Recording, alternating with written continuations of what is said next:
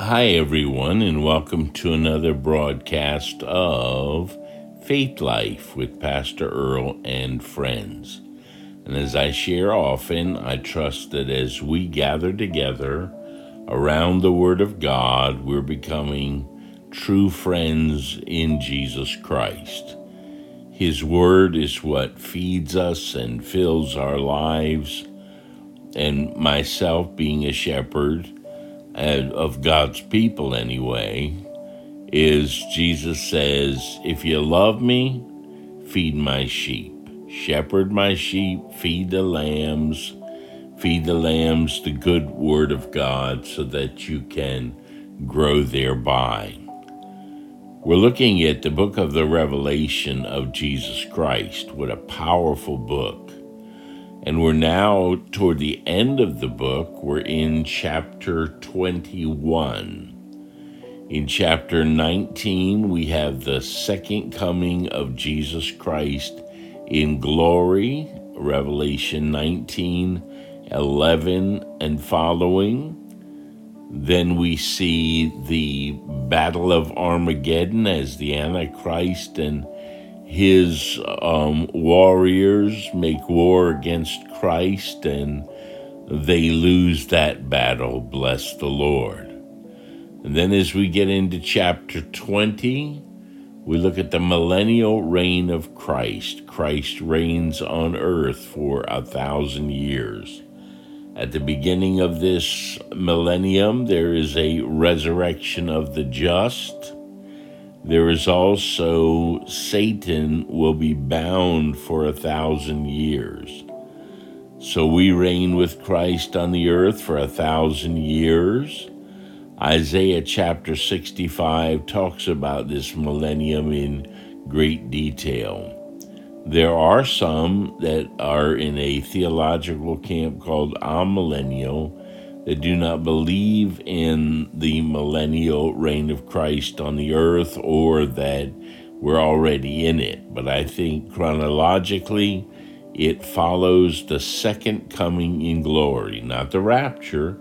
The rapture is 7 years earlier than the second coming in glory. So you have the rapture. You have believers will be rewarded at the Bema Seat of Christ. You have the marriage supper of the Lamb. And then you have the tribulation going on the earth for 7 years. And then Christ comes in all of his glory and majesty, riding on a white horse. And we will follow him on horses as well. What a glorious day that will be. So chapter 20 is the millennial reign of Christ. There are still some rogue nations that won't bow their knee to Christ, and Satan will be let loose at the end of the 1,000 years, and he's let loose and he'll deceive the nations. They'll come against the holy city, and God will destroy them all at once. This is not the same battle that's talked about in Ezekiel 38 and 39. That particular battle took months to bury the dead. This one will be a fire burning from heaven to destroy the enemies of God, much like fire and brimstone came on Sodom and Gomorrah back in the book of Genesis. So here in chapter 21, though, we come to another bright and brilliant chapter of Scripture. And today, let's see how many verses we can get through today. It says, "And I," speaking of John, "saw a new heaven and a new earth. Now, the old heaven and the old earth were stained, as it were, or polluted by demonic activities, sinful activities on the earth and all. And so the Lord wanted to make a new heaven and a new earth." Talks about 2 Peter chapter 3, 10 to 13, how that the old earth and heaven will be destroyed by fire and melt. So here in 21 verse 1, I saw a new heaven and a new earth, for the first heaven and the first earth were passed away. There was no more sea. Right now, as you look at a globe, that most of the earth is covered with water. That won't be necessary, though in heaven there's a sea of glass. There's that area for the healing of the nations. Verse 2, it says, "And I, John, saw the holy city, New Jerusalem." The point of pleasure for God and for so many people through the years has been the city of Jerusalem, the city of peace. But now there's a new city. It's called the Holy City, the New Jerusalem, coming down from God out of heaven. So this New Jerusalem is suspended between heaven, where God dwells, and earth, where man had been dwelling. Only remember, it's a new heaven, new earth, and New Jerusalem. So it comes down from God out of heaven, prepared as a bride adorned for her husband. Who is going to dwell in that city? Well, I believe it will be the church. It will be the body of Christ, the bride of Christ. And it says in verse 3, "And I heard a great voice out of heaven saying, Behold, the tabernacle of God is with men." One of the names for our Lord, where he is Emmanuel, God with us. And in John 1:1, "In the beginning was the Word was with God, the Word was God." And then it says in verse 14, "The Word, the Logos, the divine expression of thought, became flesh and dwelt among us. And we beheld his glory, the glory as the only begotten of the Father, full of grace and truth." So it says, "I heard a great voice out of heaven saying, Behold, the tabernacle," or the dwelling place of God, "is with men, and he will dwell with them, and they shall be his people, and God himself shall be with them, and they shall be his people, and he shall be with them and be their God." It may seem like in this life that God is far from us or distant from us, particularly as we're going through travailing times or hard times. Sometimes we feel, I'm talking not about going by our faith, but we feel as if we're all alone. But I think the glory of heaven we'll have his manifest presence with us all the time. God himself shall be with us. He will be our God. Now, verse 4 is probably one of the most encouraging verses in the Bible, because in this life, believe you me, I should rather say, a lot of suffering, a lot of heartache. On any given week, I know people are entering to the hospitals for surgery, sending their loved ones to battle in war, some losing loved ones. Had someone just the other night lost their dear husband, and life has a lot of difficulties. There's a lot of suffering in this present evil world. Even the righteous, even the good people, we're not exempt from suffering. But there will come a time in the future where all that will be past. And I love verse 4, and I want you to hold on to this. "And God shall wipe away all tears from their eyes." Now, I have heard that many say, well, that's because of lost opportunity, there'll be tears in heaven. But I think This is just God's way of saying, there's no more sadness up here, no more sorrow up here, all the tears that you've been crying down here on the earth. And Psalm, I believe it's 56, says that the Lord stores them in a bottle. He knows what you're facing. He knows you're hurt. You say, well, does he understand? Yes, he does, because Jesus was a man of sorrow and acquainted with grief. So God shall wipe away all tears from their eyes, from the believer's eyes. I love that when you have a little child comes up to you after they're hurt and you see tears in their eyes and you take your shirt or a napkin or a handkerchief and you wipe them off and you say, I'll make it feel all better. There shall be no more death.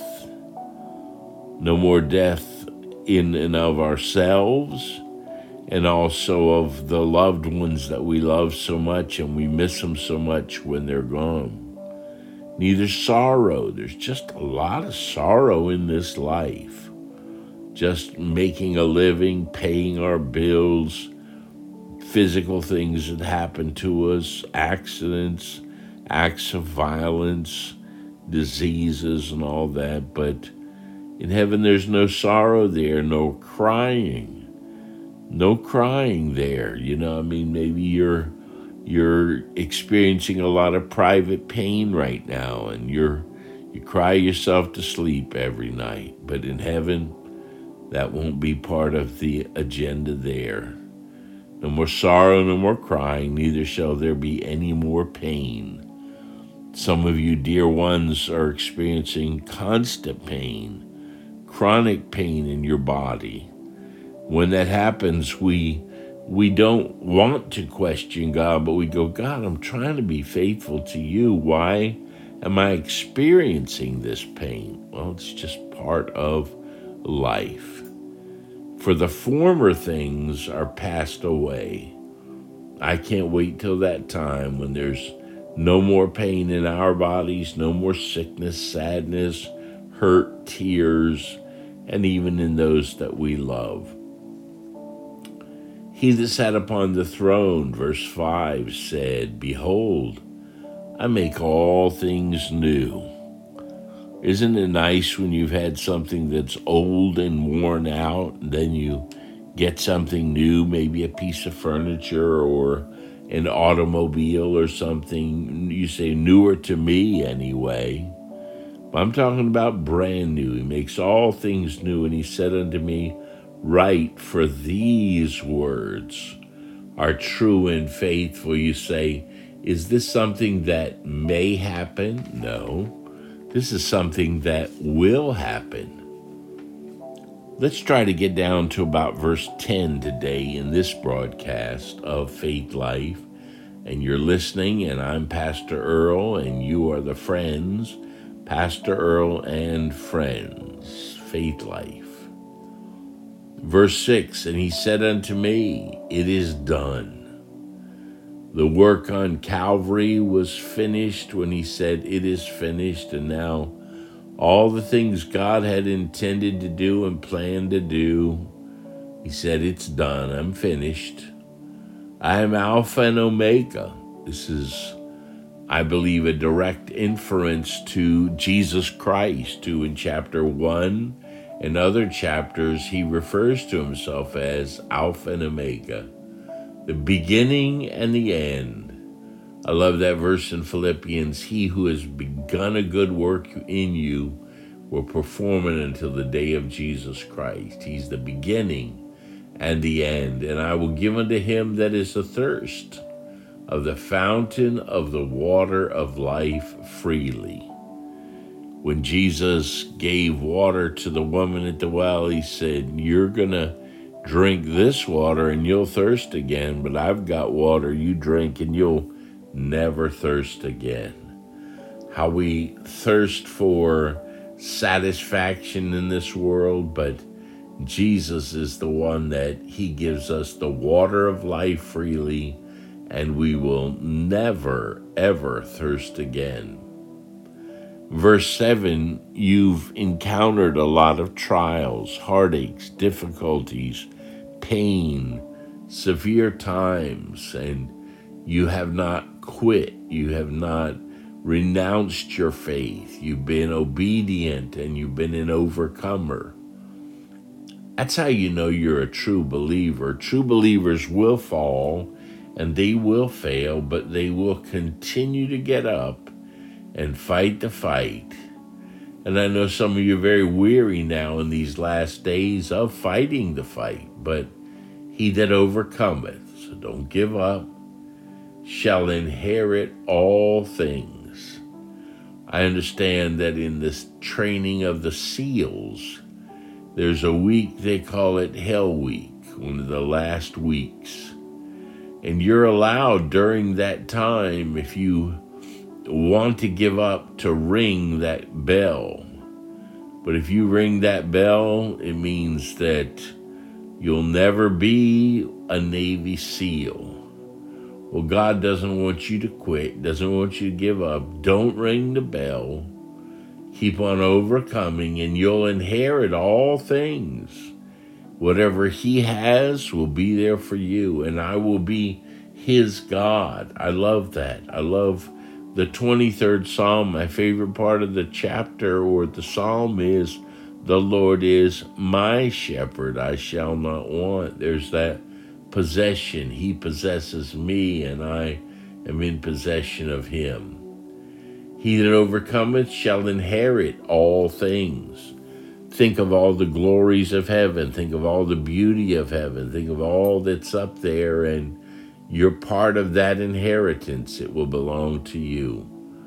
And I will be his God, and he shall be my son. Now, there's some bad news for the lost, for those that refuse to repent, for those that will not come to Christ. It says the fearful. We are not the fearful. We should be the faithful. Fear and faith cannot coexist together. One of them pushes the other out. But don't be a person that walks in fear. Be a man or woman that walks by faith. And unbelieving, we are believers. We believe in Christ. We believe in his power and all that he can do.